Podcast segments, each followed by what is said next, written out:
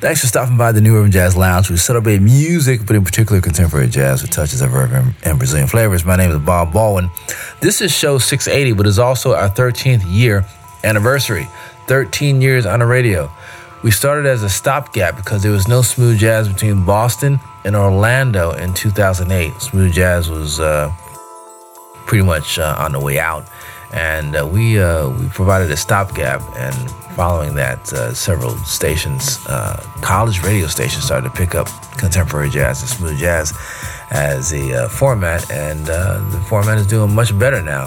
But in 2008, it was it was on its last leg. But we're still here. We're still doing our thing. We've been doing this thing every week, and we're not going to stop. So thanks for hanging out with me from the beginning. Let's get started with uh, Bob James, produced by Louie Vega, the New Nuyorican Soul Cafe. Oh, yeah, Nautilus. Here at the New Urban Jazz Lounge, we are in session.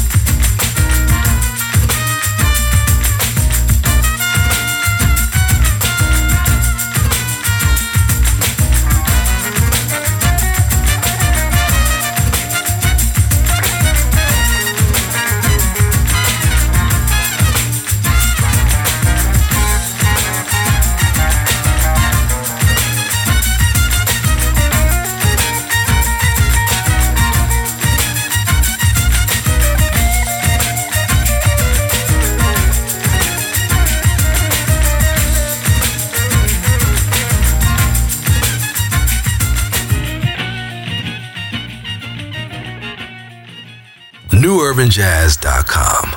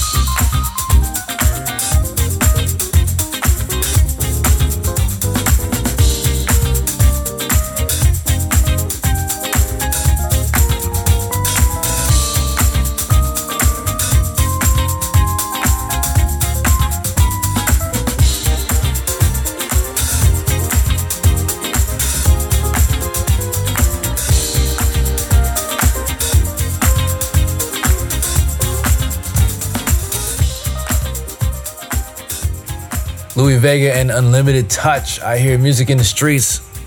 That's Lenny Underwood on the keys. Unlimited Touch had a uh, great record out almost uh, 40 years ago now. The same name uh, out of New York, Mount Vernon, Money Earned in Mount Vernon. And uh, they're making a comeback. Miss Audrey Wheeler on uh, lead vocals, Phil Hamilton on the guitar, Lenny Underwood on keys, Tony Cintron on the drums, Unlimited Touch. We've got a new single coming out very soon, so stick around for that. But Louie Vega's been doing this thing for a very long time in New York. Very happy for him. We heard from a group called Lettuce with the Good Morning, Mr. Shmink. and that's from an album called Resonate. We heard from Soulive, great, great, great, great musical group out of, I think they're out of Brooklyn. They're definitely out of New York with the Kashatza and a breakout. The Nuyorican Soul got it started with Nautilus, of course, it's featuring Mr. Bob James, living legend. You know, Bob James is one of the most sampled jazz artists of all time. Him and Roy Ayers are like at the very top. Uh, but the cool thing about Bob James, which I've always admired, is that he owns his masters. I think his records have been sampled well over a hundred times, maybe even more. But uh, young kids, did you hear me? He owns his masters. That means if you sample his music, you got to call Bob James direct and cut a deal. You ain't got to go to no third party, middleman, record company, all that kind of nonsense. Bob James got it going on. He gets my hat tip of the day for sure. Some more music around the corner with Nuyorican Soul, so keep it locked right here. My name is Bob Baldwin. This is the New Urban Jazz Lounge.